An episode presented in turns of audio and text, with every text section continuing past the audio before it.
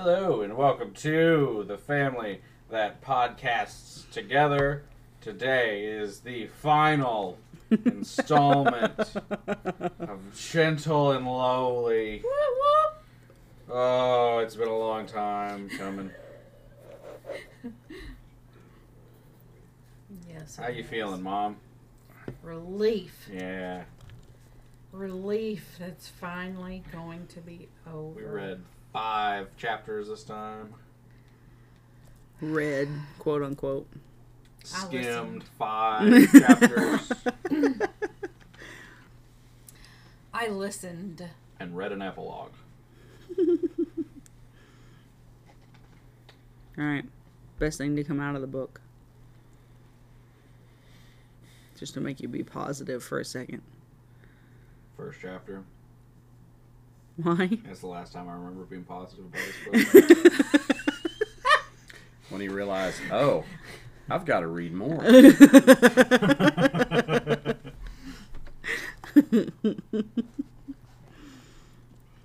about you, Mom?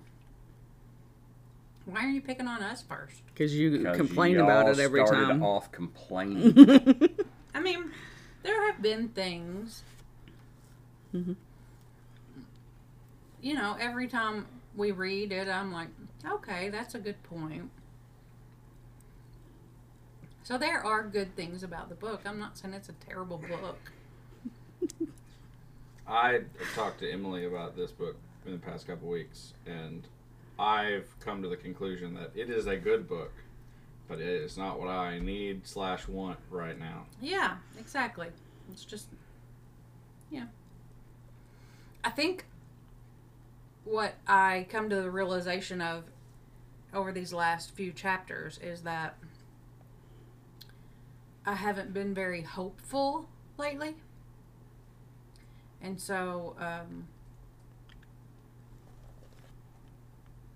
I'm, I've started trying to be more aware of that attitude in myself since the last few chapters. Mm hmm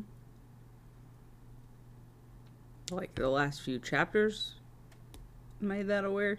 Made you aware of that? Yeah. What was said in the last few chapters? Probably combined with other things, you know, Yeah. happening. hmm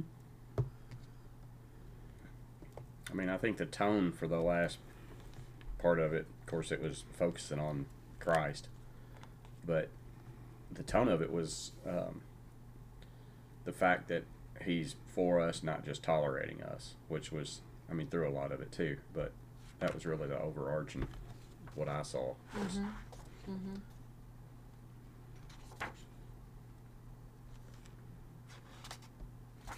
Dad and I talked while we were driving. And you do catch yourself sometimes, well, well, like, you know, because we're, I'm not in church right now. I find myself having that feeling of, okay, what's going to happen? to what is God going to allow to happen to me to put me back on the straight and narrow? Does that make sense? What corrective measure is He going to take? Yeah. You're like anticipating that? Yeah.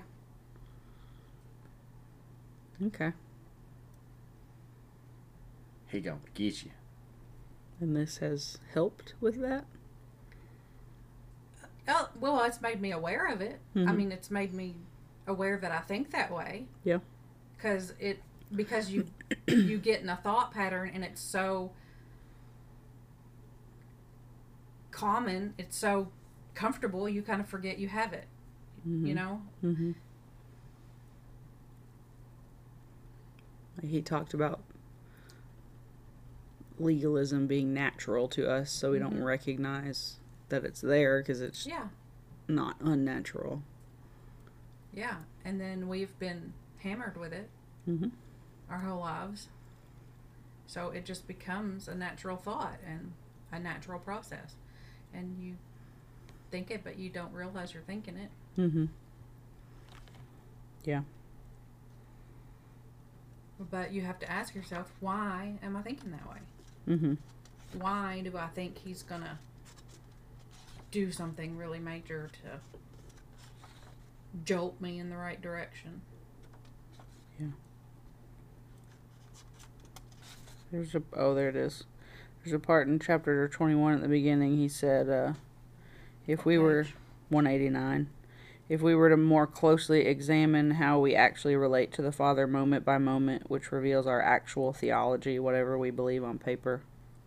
And I think that's like it's not what we say we believe; it's how we actually are in relationship with God that shows what we really do believe. And a lot of times that is a legal spirit that he brings up later. We talk about that like with your bylaws of the church. If you go to court over something they don't really care what as well they do. I mean you so your your bylaws are how your organization runs. Mm-hmm. So if you're dealing with a situation you know they're going to look at it and say here's what your bylaws say. Here's how you handled it. People coming ahead of a time know that in practice. Like you know if I don't want to get everything. I'm afraid you get political when you start talking about it. But if you have a church that's against uh, gay marriage, like if they if they um, put in their bylaws that in your in their leadership you can't be living that lifestyle like you, you know it's got to be in your documents so you know that so like if you have a, a scenario of somebody's coming up to be hired or whatever, and you find out that, and then they don't hire you. It's like, well, you know this from who we say we are, right or wrong. That's that's what the document says. But you also have the the practical things to where this is this is what you say in your document, but we've also seen how you practice things. So, um, I- can't think of a good example of it, but if if you you say this is the rule and this is the rule we're going to follow. But then there's proof that you've never actually followed the rule that will not hold up in court. Mm-hmm. Because in practice you that's not the rule. And so it'd be the kind of what you're saying here and the same thing of like you may say i believe this about god but i'm not practicing that every day. So if you was going to court mm-hmm. and they were like you think you think god is loving and he's for you but then I watch you and or we've looked at your life and your life says you don't really trust him. Mm-hmm. and you really think he's looking at you with scorn. And yeah.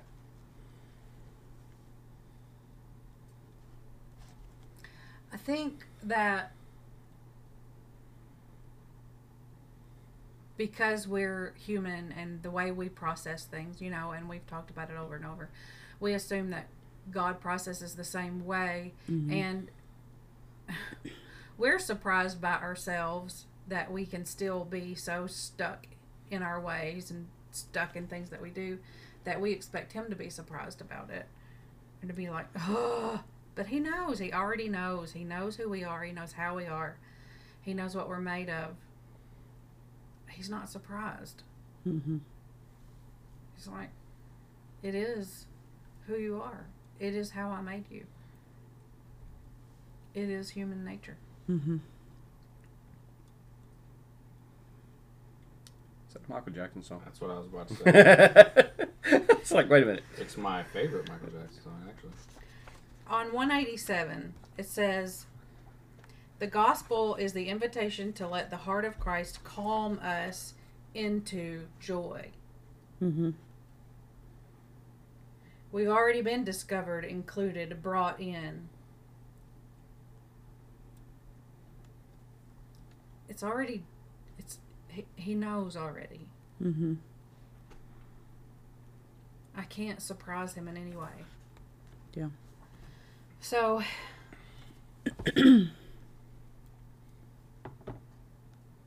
somehow we've got to continue to remind ourselves that he's not just up there waiting to jolt us into submission. Which I know that, like the overall thought, I know that, but Mhm. it's still in my nature to to feel that way. Mm-hmm.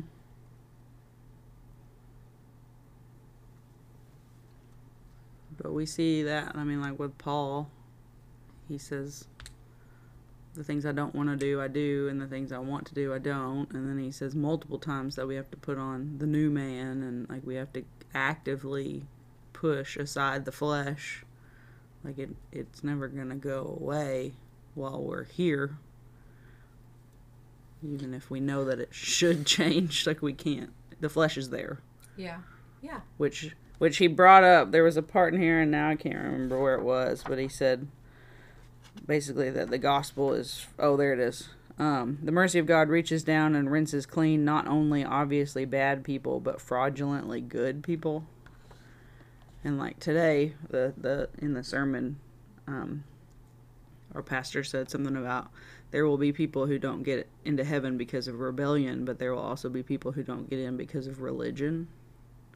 And it like they both do the same thing. They both cheapen the mercy. They both really cancel out the point of the mercy and make it ineffective because they're not embracing the gift Mm-hmm. either they're fully rejecting the gift through sin or they're fully i mean i guess either way it would be sin but through rebellion or they're fully rejecting it through religion or legalism Oh, there's so many thoughts that tie into other thoughts. Yeah. Um, Yeah. Because I'm thinking about what you were saying, Jeanette, and even in that, you're there's still this element of thinking about action mm-hmm. to where the point of this the point of this book and especially those last few chapters is and we use this a lot and, and just miss it but that his focus is the relationship. Like he's not worried about the action. Like he is looking at you saying that's mine. And i was telling you driving home so we, we came we were out of town this weekend so driving home we were listening to a couple of podcasts or one podcast. And it had a lot of layers to it. It was it was interesting. But one thing that they, uh, one of the guys they talked to, he is a black comedian that lost his sight. Like he went completely blind. Like he said, one day he he could see enough that he could play basketball, but then he woke up one day and everything was black. And he said it's not like he even could see light. Like he said, he felt his way to the bathroom was flipping the light on and off and couldn't tell the difference. Mm-hmm. And um, so, so he was he was talking about the context of the conversation. The episode um, was about if people are inherently good or not. Um, it's uh, what was it? This American Life. Mhm. Yeah. Um, and they they had different scenarios, but that's one. And, and the, one of the things he was talking about was how people treat him differently because he's blind. And he mm-hmm. said people ended up opening up to me, like they. He said I basically became a confessional for people because I can't see him, and and so he, you know, he was he was talking about the interesting thing in that, but it's it's actually helped him losing his sight helped him to be less of a pessimist about people and and you know more realizing that people are will do good things. Um, but even outside of that, they got they got to talking about um, racial relationships, and and um, so that naturally came up. The interviewer was was another black guy too, and so they're talking about all that. But anyways, I was it got me thinking about the today and the book and what we was reading through and and and all of that, and I can't quite go A B C. This is how I got to this thought process, but but as a part of what he was talking about got me in the, the thinking about the racial situation too you know uh, in america and the world and all of that but one thing one thing you know as parents. We would never do anything to hurt you guys. But we would also, even if you did something and we could take the heat, if we could, if we could let our name be defamed to to have a better outcome for you, we would do it. Like I don't care. Like I don't I would we would stand up for you no matter what. And that's that's kind of how I got there. So, you know, with all the stuff going on, like there's always no matter who does what. Uh there's some there's always somebody standing up for that person that did this thing. You know, there's a there's a family member that is going to bat for for that that person. You know, I'm thinking about like at school that we've got these parents that are advocates for their kids.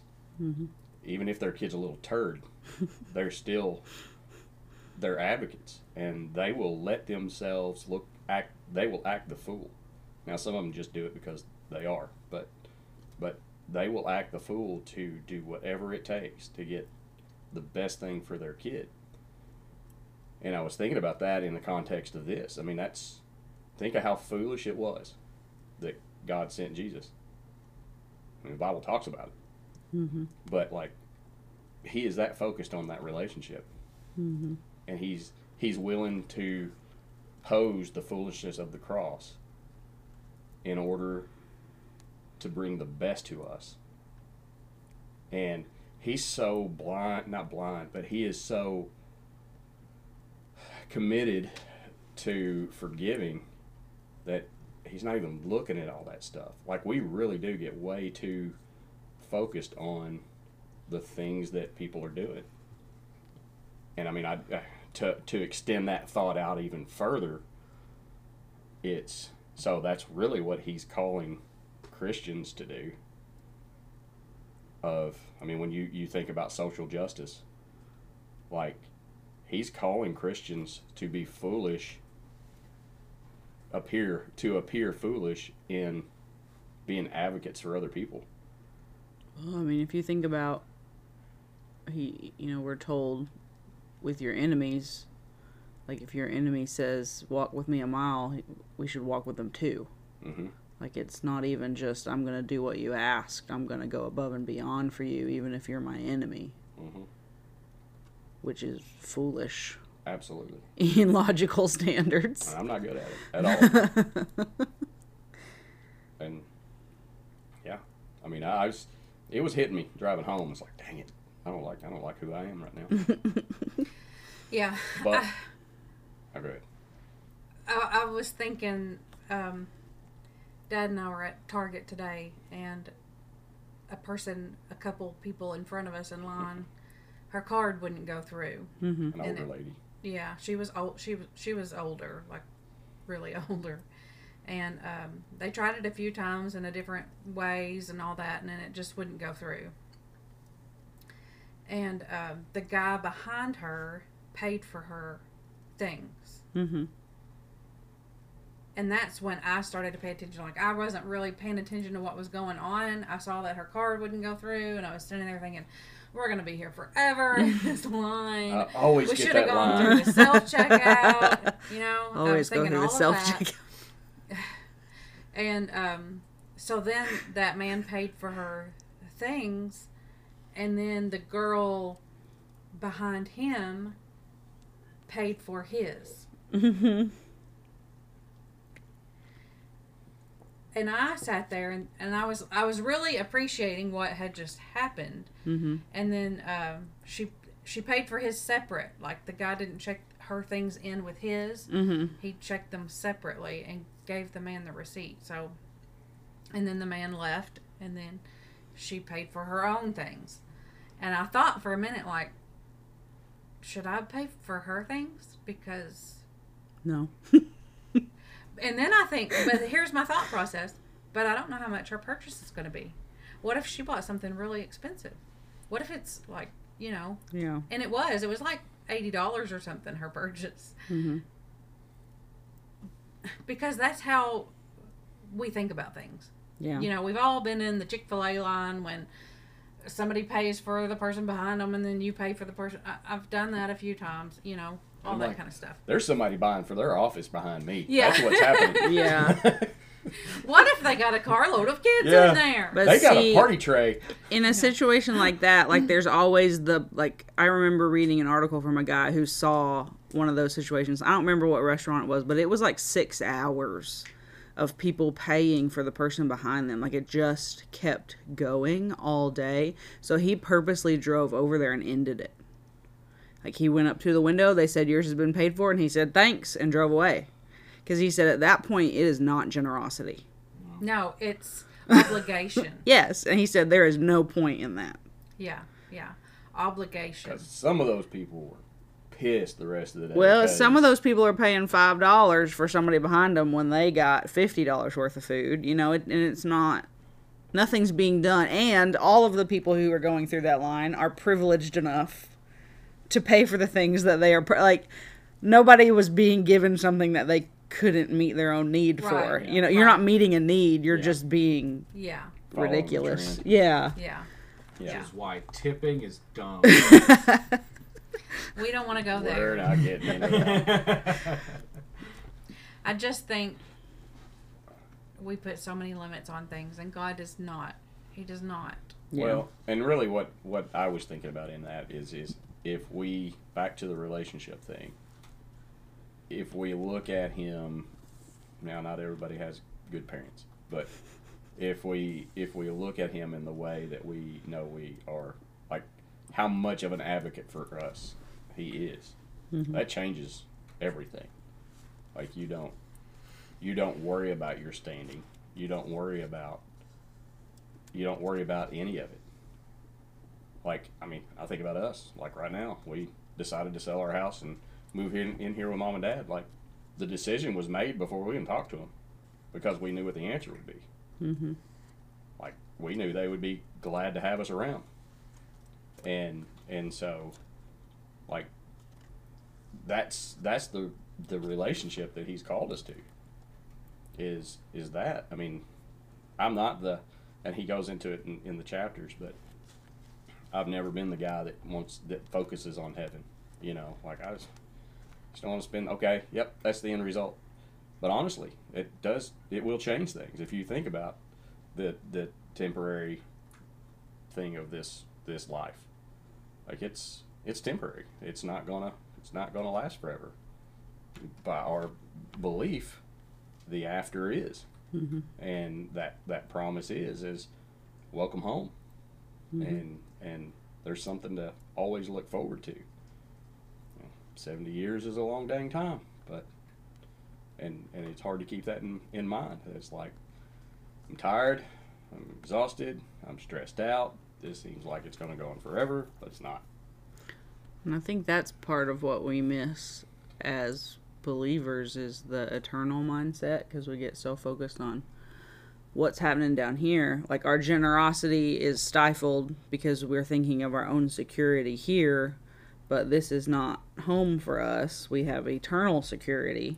That's taken care of, and we trust that God will meet our needs here until we are with Him so if we can keep an eternal mindset, then generosity is like, yeah, take it. This doesn't mean anything. Like none of this is important and and accumulating things is not important because this isn't it for me. Like this this isn't even the best thing. And he said it in one of the chapters like this is the worst it's going to get Yeah. for us. And for an unbeliever, this is the best it's going to get. So why would we waste time trying like everything we do should be with the mindset of I'm, I'm going to glorify God and I'm going to serve other people because I'm only here for a little bit and then I I'm going to be in eternity in relationship with God. So why am I even thinking? I was listening to a podcast the other day. Um, I, I guess it was Keller. He was talking about hopefulness, and um, he said, you know, for an atheist who believes this is it, this is all we have is the time on earth, you're going to have to work really hard to trick yourself into not thinking all I'm doing here is distracting myself from the fact that I'm going to die and that's to it's to be over. Like all you're doing is whiling away your time until it ends. for a Christian, that's not true. This is our time. This is a time to glorify God and be be closer in relationship with Him, so that so that we have even more joy when we are reunited. But for for someone who believes you die and that's the end of you, what really are you doing? Like you can you can look at I'm going to leave a legacy behind. So like for an author, I'm going to write a book that people will remember for hundreds of years to come. But that's it. Like that's all you can do is leave a memory of you behind. But really all you're doing is just killing time until it's over, you know. Mm-hmm. Do you find yourself questioning what if it is just that way? What if what if what I believe in isn't real? That's where Puddleglum comes in for me. From not from the silver chair. You remember Puddleglum? Silver chair um, is there's a prince, like a, the prince of Narnia gets kidnapped and he gets taken to this underground kingdom by like a, a witch. Um, and he's lived there so long he thinks that's the whole world. And then um, there's two kids and Puddleglum he, he's a marsh wiggle. And he's very puddle uh, marsh wiggles are very um, pessimistic. They only see the negative side of things. So the whole time he complains about every single thing. But they go down into this under underground kingdom to rescue the prince and the witch convinces them that this is it this is the whole world. Like they're you've made up narnia. Narnia's not there's no sun. You've made that up. You've imagined it. Like that's not real. That's just a game. You're children and you're playing a game. And and they start to believe that and then puddleglum says if that's a game it's better than reality. And i would rather be a narnian. I'm going to be as much a Narnian as I can, even if there's no Narnia. I'm gonna serve Aslan, even if there's no Aslan, because what what this thing that I've imagined, this game that I'm playing, is better than anything you could ever come up with, and that's I, that a couple years ago was just my conclusion of if I can't be certain, I can be hopeful, and if and if all of this, this ends up being false and this is the it, like this is, I'm gone after this, well, the worst thing I did was try to live a better life, try to be a better person. You know? Yeah. You're choosing to live with or without hope. Yeah. Yeah. That's going to be a tattoo one day when I'm willing to drop the money that that tattoo roll crier. What? Puddleglum. Um, on page 187, it says at the bottom, In the gospel, we are free to receive the comforts that are due us. Don't turn them off. Open the vent of your heart to the love of Christ, who loved you and gave himself for us. I struggle with that, that are due us.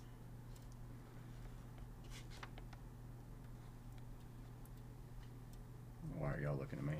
I don't, I've talked a lot. Do us, I think Ethan What- is the only one that has done do us in the context of what he's talking about. Yeah, I I struggle with the thought that we have anything due to us. Well, Well, not because of us. because of our identity in Christ, Yeah, right? Like we yeah. are heirs.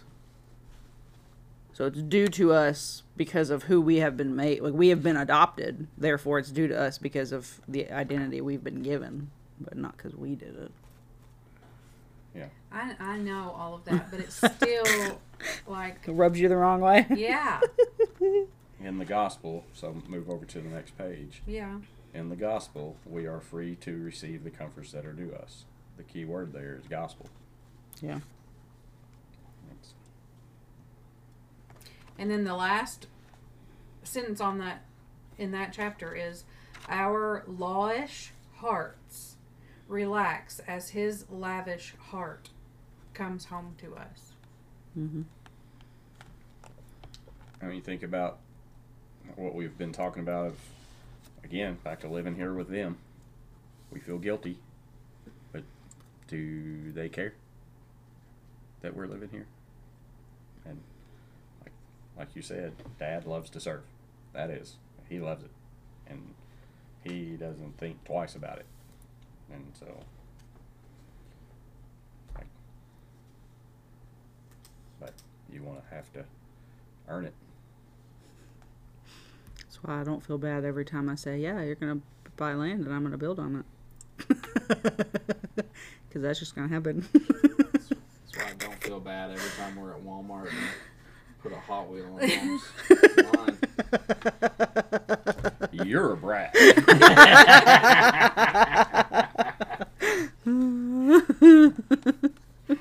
I think uh, he does that to me and mom. I don't think he does that to you. No. Uh, no, he will show it to dad. Dad. Dad, be like, "Oh man, that's really cool. We got to get that." no. No, he'll just watch. Dad will just watch Ethan throw it on your pile. And shake his head. And say, You're a brat. I'm as tight with myself as I am with everybody else.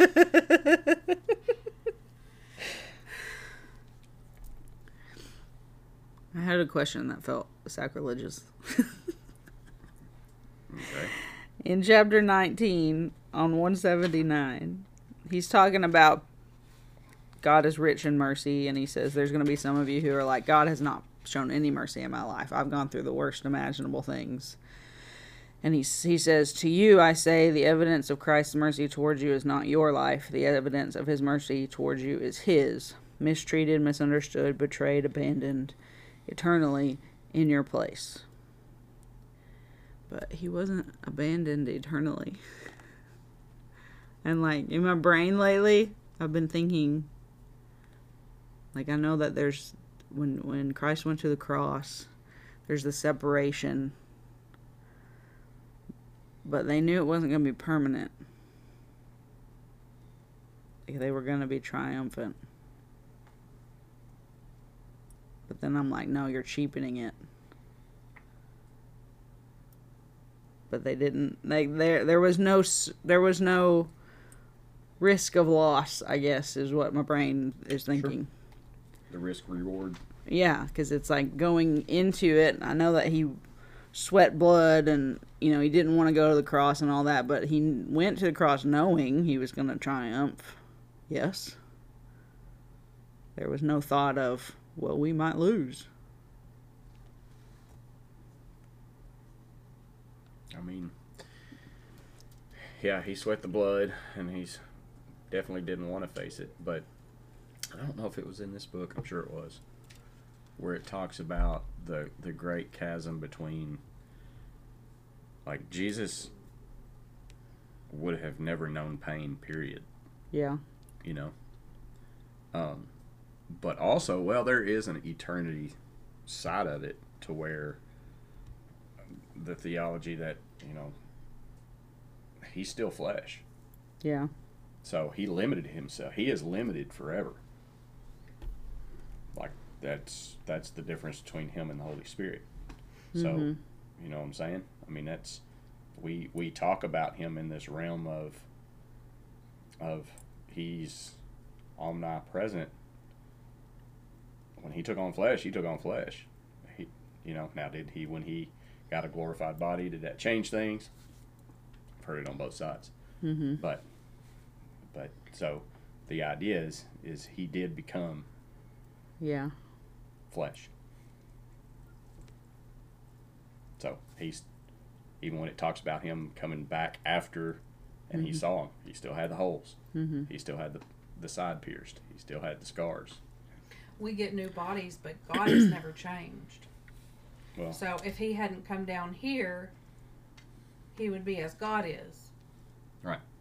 So he he lowered himself Mhm. for eternity Which is like the spirit had to come because he couldn't come Mhm. at the same level. Yep. Mm. Yep. So there is an eternal consequence Mhm. And isn't isn't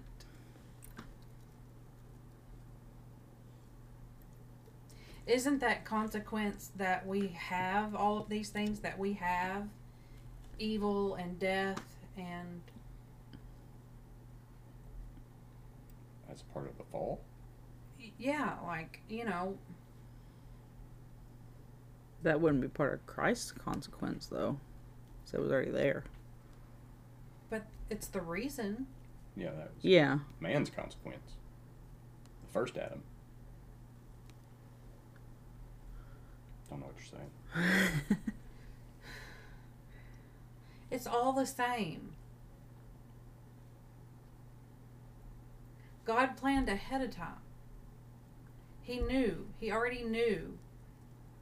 How it was all going to play out. Yeah. So had hit had it not happened the way it did, we would all be I think you're saying the same thing as Alex. Immortal beings. Like if there was no fall. Uh huh. Oh, gotcha. I gotcha. you. Mm-hmm. Yeah. Because he became Which is- like us. Which is what, like, the new heaven and the new earth and the new Jerusalem will be. Right. Like, But had there not been a fall, we wouldn't need any of it. Right. True. So that is the eternal consequence. That Am I we, that we needed it. My my issue was just that it, it seemed like less of a sacrifice Seems if like you he know you're to lose. if you know you're gonna win. You know, it's like it's like Paul says, if if I if I could give up my soul to save all the Jews, I would. Which sounds great, but you know that you can't. So it's a great thing to to. It's like empty platitudes. Like it's a great thing to say. It sounds nice, but you might not really mean it. You know, and and it so it's like that. It's kind of like me. It's kind of like when somebody says, "Let's play Monopoly in our house." I'm like, "Yeah," because I know I'm gonna kick y'all's butts. Like I am down. I know what you're saying. I'm I down with that saying. game. So just didn't see an eternal consequence. I didn't. There's no risk of loss, and when there's no risk of loss, it seems like less of a sacrifice when you go in knowing I'm gonna win. don't cheapen the cross. Oh, well, that's that's where I was struggling. Yeah. was but, but also, I yeah, like I didn't see an eternal consequence mm. of like a few days. He just We're talking won. about three days worth. yeah of- he was dead for three like, Like, that's you know. and he knew he was gonna be alive yeah I, but i didn't think about he's remained in the flesh yeah, just stepping into that role in the first place, right even without everything else, was mm-hmm. was an eternal decision. yeah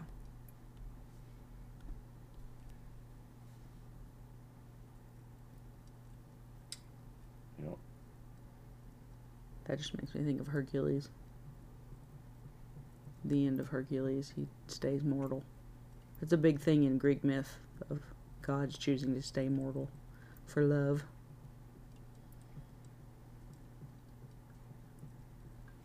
ethan you got any thoughts No. Ethan's asleep over here. It's not asleep. It's very much struggling not to be.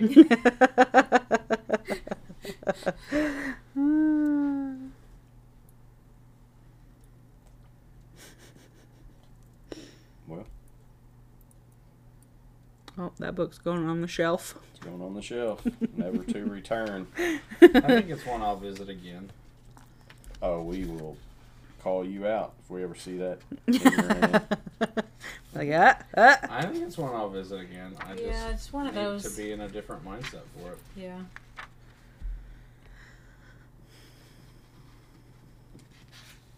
I want to further explore reasons why we don't feel that we deserve. Is that just a me issue? That cannot be just a me issue. I mean, I think the the fact that books like this exist means that it's a universal issue. Well, that's. I think that's. You think about Galatians. You think about Ephesians. You think about. I Yeah. mean, Paul's writing is is to the Jews, saying, "Guys, you got to quit trying to earn it. Like if you could do that, Jesus wasted his time. He wasted his eternity. And he take he talks a lot, like in Romans, he talks about the Gentiles knew me, and you didn't.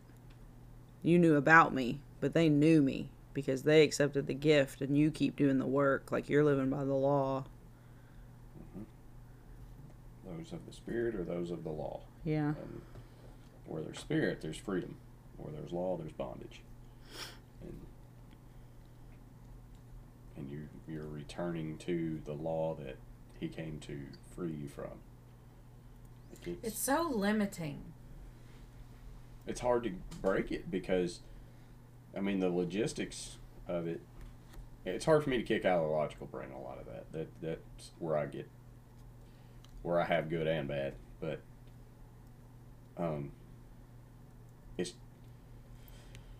it's so hard to to kick into the conversations all the way across like the like the implications across the board.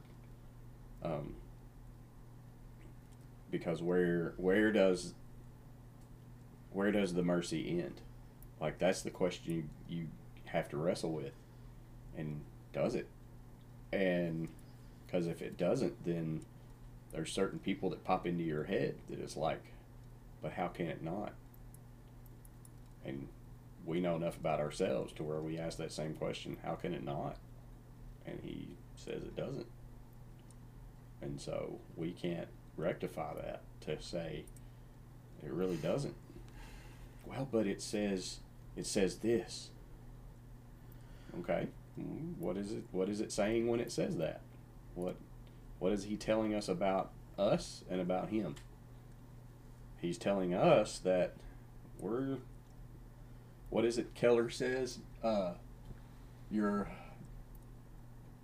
you're a bigger sinner than you ever thought you were but you're more loved than you ever thought possible or something. thought possible. I forgot Something. exactly how. yeah, like you're a bigger sinner than you ever thought possible, and I don't. It's something like something that. along that yeah. line. But he, but he he makes that statement of you're you're worse than you think you are. So even when you say, well, "I've done this and I don't deserve your mercy," and he says, "Oh, you're worse than that," hmm but that lets you know how much more I love you than you realize. And that's what Jesus did for the law. Like, like the Jews were given the law, and it's like these are things you can and cannot do, and these are things you should do. And it's like, okay, I can do that because it was all behavior. Like I can do the things, but then Jesus comes along and is like, no, if you hate people, you've murdered. If you lust after people, you've committed adultery. Like it's not just your actions; it's your thoughts. It, like it's impossible to be good we cannot be righteous because we cannot follow the law to the letter or to the standard that God has because we think the things we we have the motivations even if we don't follow through with the actions So our hearts our hearts are innate like, desperately wicked. yeah And yeah, I mean that's. And so I mean, I don't, I don't want to say too much because I'm being recorded, but um, I mean you just think about you think about the worst kind of person ever, and mercy can extend to that person. Yeah. Now the wrestling match is to where. where, where why is that mercy applied? Is it applied because the person did or didn't do something else to ask for it, or I mean, let's get into the the thing we say in the church. You know, the idea is, I walked the aisle one day and I said a prayer by God, right and so now mercy is extended to me. yeah Oh, really? Is that is that what it is? Because now we've got to examine the thieves on the cross, and like, so but what does it Paul says in Romans, if you confess with your mouth that Jesus is Lord and believe in your heart that God raised him from the dead, You will be saved. yeah. Mhm. So where is like, is that a, a list of things? like, is that you have Yeah, to do then- that? But then later on it says, but you wouldn't have come yeah. had I not. Right. It wasn't your idea. Yeah. Yep. That's a whole deep Welcome trench to of. res- welcome to the wrestling match of it. Yeah. Because No. and so, yeah, and and there's where you get Luther mm-hmm. and Calvin Mm-hmm. and Joseph Arminius and all them boys that sit there and wrestled all that stuff out and Ah. trying to explain it. I had a point today when we were listening to that podcast. Um, in the podcast, he was. Uh, they were talking about a couple people, and um, they had gone to get tested for AIDS, and the test come back for one of them that was was positive, and that um, you know they they had AIDS.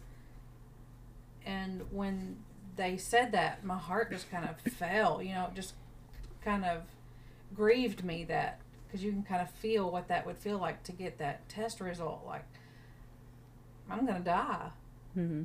You know, like how long do I have? What's gonna happen now? And and I thought like years ago, I would have had the thought, well, he deserved it. He's he's getting what you get when you do those things. He has consequences. It's a natural consequence. Mhm. Yeah. But I think you, like, from the believer's point of view, we also recognize that those natural consequences are a result of the fall. Yeah, absolutely. Like, it's a result of the brokenness. So God is just as grieved that you have to experience those natural consequences because all of that is sin. Like, all of that is just a result of sin. Yeah. Well, sometimes I feel like, what if, and I think we've talked about it before, what if I'm too um, liberated? What if, You're on that slippery slope. yeah. well, what if, what if I'm too forgiving of people? What if I should be telling people, no, that's wrong. You cannot do that. You cannot have that behavior. And then when I hear something like that and my heart goes out, I think, no, it's not wrong to love. It's not wrong. You cannot outlove God. mm-hmm. Yeah. I don't know. It's just You're looking always at me that. with a question in your eyes. it's I'm just always that it. like Yeah. eh, do i have a good balance am i too far one side Yes. what if you know like I don't even know. It doesn't matter which side. Yeah. Yes. We're just side. all over the road. Yep. We're in both ditches. Absolutely. this this this phase of our life or whatever it is is is confusing and unstable it feels unstable So I was talking to a guy the other day. Well, I was ranting. I was going full blown Tourette's is what I was doing, and uh, I was I was purging I was purging the f bombs everywhere and just trying to empty the system out. And he is married to a former youth group kid, and he you know at one point which he knows. I mean I've I've drank with him you know and, and stuff so he knows I'm in a different place, but um, he I, I was in there with another coworker and they just kind of laughed and he looked at my other coworker and was like it's like my wife says that I should not be around around Randy because I'm a bad influence on him. She's got this glorified picture of of, of him. And and uh, I was like listen that that guy's gone. Like that guy doesn't exist anymore. Like the guy she met then was the genuine guy then. Like I wasn't faking anything. Like that's I mean, I was I was thinking about I mean, my verbiage in the last four years has changed dramatically, and it wasn't that I was any different behind the scenes. Like you guys know, that's you you see who I am. I don't know where I'm at. I don't know if like in what I've grown up in would be you know it's like oh you're backsliding. I don't feel that way. Maybe, but definitely from definitely from a thought process that I was in before, and I'm I'm definitely in a a time of rebellion against the things that I've grown up in. Like I know I know that that's there, and but still in the pursuit of of truth and and trying to figure out what this looks like and what it plays out like. You know, because I don't know, and I guess as we talk through it, people are going to figure it out with us, maybe. Yeah. I think too, like this part of your life feels more confusing because before it was easier to imagine that you were in control of something. Well, yeah. when I, you're part of the organization, when you're part of the system, it's easier to think that you you, you know your role, you know your place, you know what you're supposed to be doing. It's easier to think I'm in control of this. I know what to do. I'm doing the right. yeah, I'm competent. But then when you no longer have a specific role and you're like floating, like you realize how much of it is not you. Yeah, I mean, I, it's like okay, then I knew what I was supposed to do, and I was doing them. Mhm. Now I don't know what I'm supposed to do, and I'm afraid I'm not doing them, and I don't know if I want to do them. because you don't know And what them is. wrong. Yeah, so that's probably wrong. So I've probably totally fallen off the wagon and gotten run over. I mean, I don't know. yes, mom, you're a heathen. but you know what? I'm in constant guilt. But when you fall off the wagon, you fall into a nice bottle of Green River. And it's Green not green. Is it Green River? Green River, Yeah, so- Green River. It's a good place to fall. Whatever. Yeah, that was a good spot. Just makes me think of Wylie Burp when he's like totally drunk and he burps and like green bubbles come out.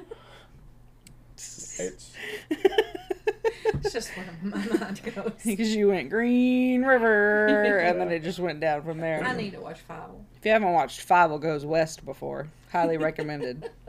but some. oh, so what we're saying is we are sinners. And mom is confused. Mom is confused. My mom is confused. And we're gonna have to go back through the book because she didn't get the point. I did get the point. no, she said from the beginning she already knew the point. That's what she and said. And he said the point too many times, Yeah. and she didn't need the reminder But I of the keep point. hearing what I keep hearing her say. I is, know. is the opposite of the point I he know. kept trying to make. Why are That's you what- living in guilt? This Why whole book was about in, not like- living in guilt. Don't, Yeah. man. He is gentle you and should lowly, feel guilty mom. about feeling that way. You're making me feel guilty. How- I'm feeling that way. How dare you doubt that he is rich How in dare mercy? you. Only, only a sinner would doubt his love. Yeah, mom. Oh, the Ferris wheel. You are both the Gentile and the Jew. yes. need to- yes, I That's- am. So that's what. So you know they tried it years ago. Uh, it was was it Tammy Faye and and uh, what's his name? I can't remember his name. Didn't they just make a movie Bakker. about them? No, Jim Bakker. Jim. Jim Bakker. They. Th- yes, about her. Yes. Uh, that was played by. Anyways, um, somebody that. that Anyway. such a terrible choice. Um, but they tried to make a. I think it was them, or it might have been the ones that owned TBN. I forgot their name, but they were making a amusement park. You remember that? No. Oh yeah, that was a thing. I don't remember which one it was. It was, it was either Tammy Faye and, and Jim or that, that guy and his wife that owned TBN. He always wore like the white suits and he had white hair and a mustache. Kind of looked like the the guy off of uh, Fantasy Island. But um, do you know who I'm talking about? No. Anyways, I had another thought. but I was like, I was just sitting here thinking, it's like you know you could you could make one like that and have a Ferris wheel and call it the Pharisee, because you just sit there and go in that circle. Like we need to come up Wow. with that whole thing And We went make, through all of that. to get to the Yeah. Pharisee That's wheel. right. Ferris. welcome to my brain. Welcome. to Isn't my Jim brain. Bakker the Oh, then Kool Aid we guy? No, that was uh, Who's- Jim Jones. Oh. Jim Jones. Um, Is this going to be like Heaven's Gates and Hell's Flames? yeah, like what could I'm trying to think. Start off in heaven, like Holiday World.